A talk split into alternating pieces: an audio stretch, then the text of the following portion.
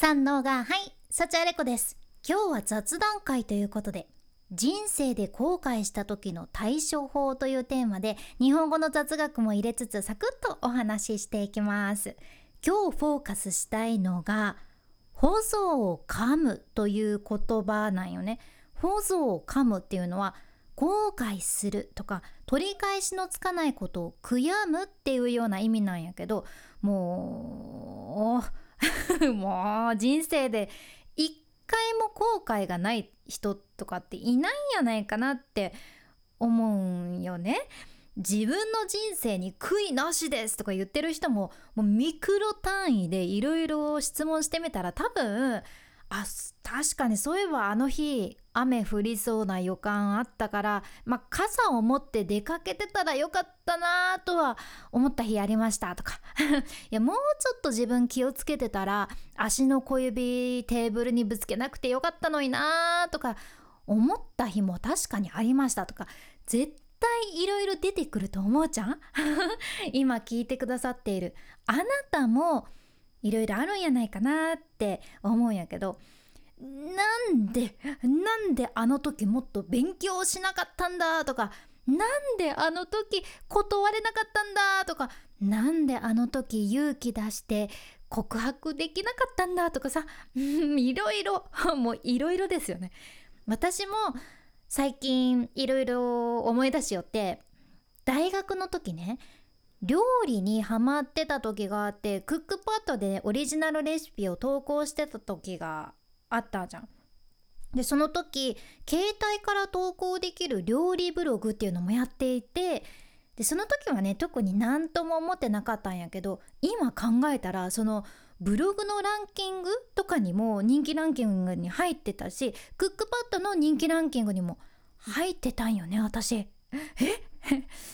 今考えたら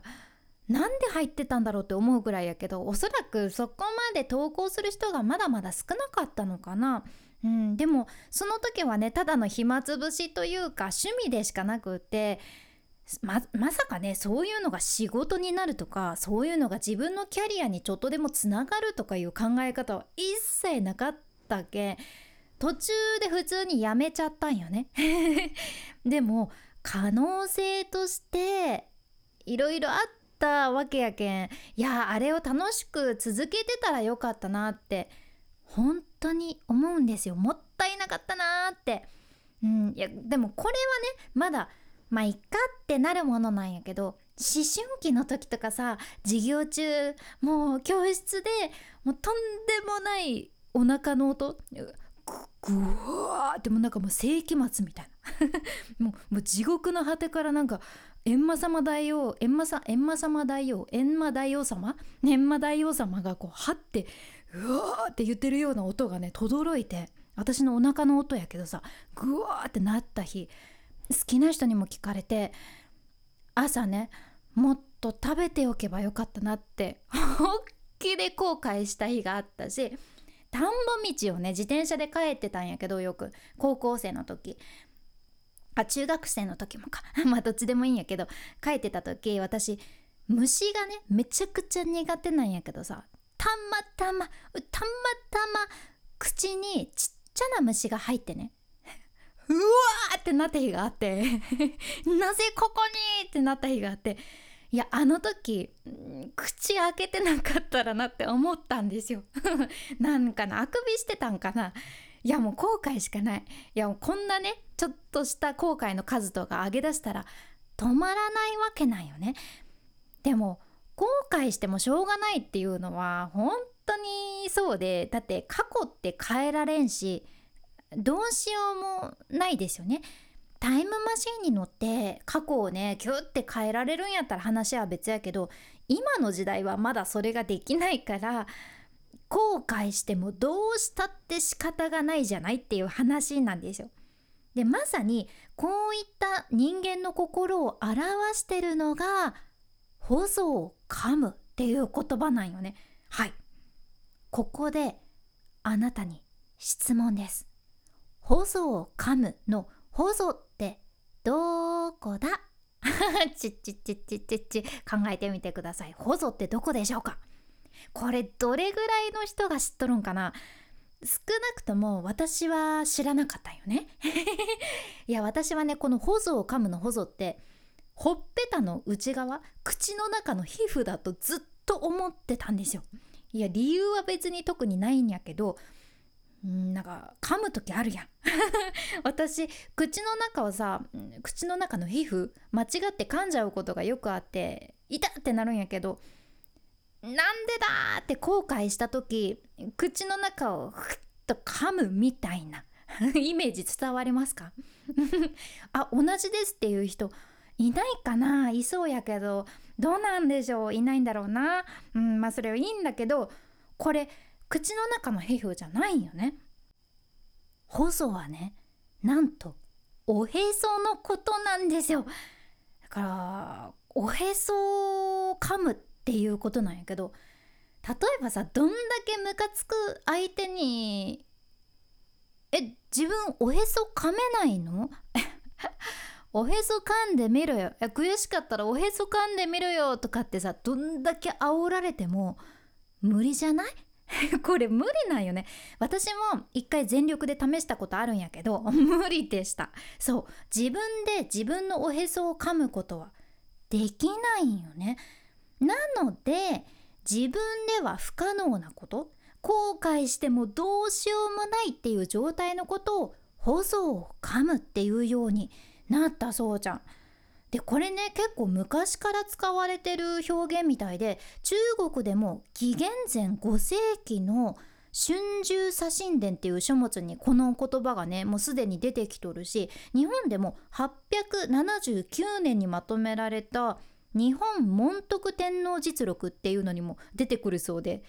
結構古い表現なんよね。いや面白いですよね。昔の人もいやなんか不可能なことを例えるものないかな。あおへそを噛むの不可能よねって言って そこから多分これを使うようになったのかな。なんていう発想力でしょうか。おへそを噛むじゃなくてもね、うん、例えば分からんけど不可能なことってさいろいろあるけ。まあ足と手を蝶々結びするとか？不可能ですよね。いやめちゃくちゃ めちゃくちゃ恐ろしい例えが偶然出てきちゃったけどまあまあこれよりはおへそを噛むの方が良さそうですけれども、まあ、とりあえず今日私が何が言いたいのかというとおへそを噛むっていうことを考えたらいろいろできそうな気がしてきませんか？いろいろなんか可能性があるような気がしてきませんかっていうことなんですよ。で最近ね海外ドラマを見ていて後悔について言うなら常に選ばなかった道があるっていうセリフと出会っていや私本当にそうやなって思ったじゃんね例えばさ自分に何か一つ夢ができたとしてその夢を叶えられたとしてもその夢を選ばずに別のことにトライできたかもしれない？とかその夢じゃなくてその時の何か恋愛を選んでその恋愛が成就したかもしれないっていういろんな選択肢があったかもしれんくてさ。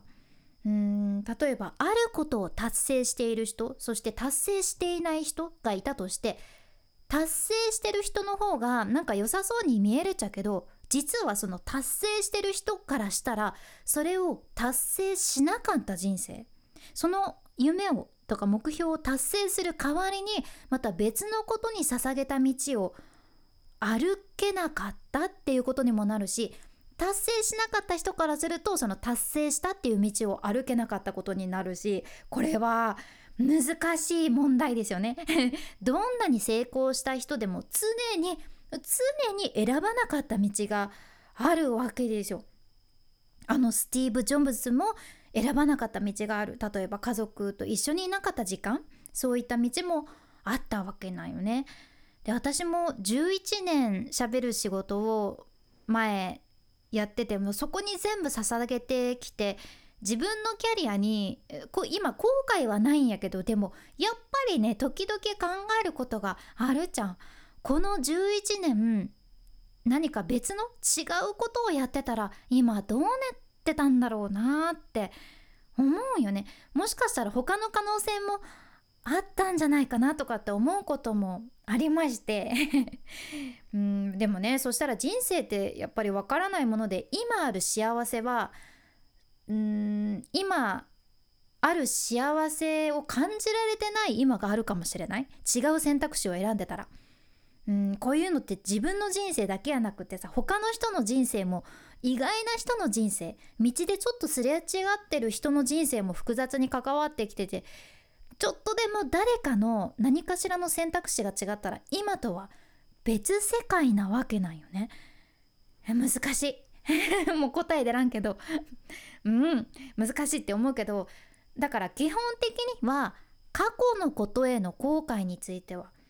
あれはあれでよかったあれで OK っていう考え方がいいと私は思っててでももしそれが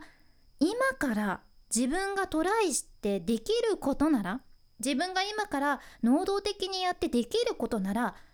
放送を噛むという言葉を思い出すのもいいんじゃないかなって思うんですよ。もしもあなたが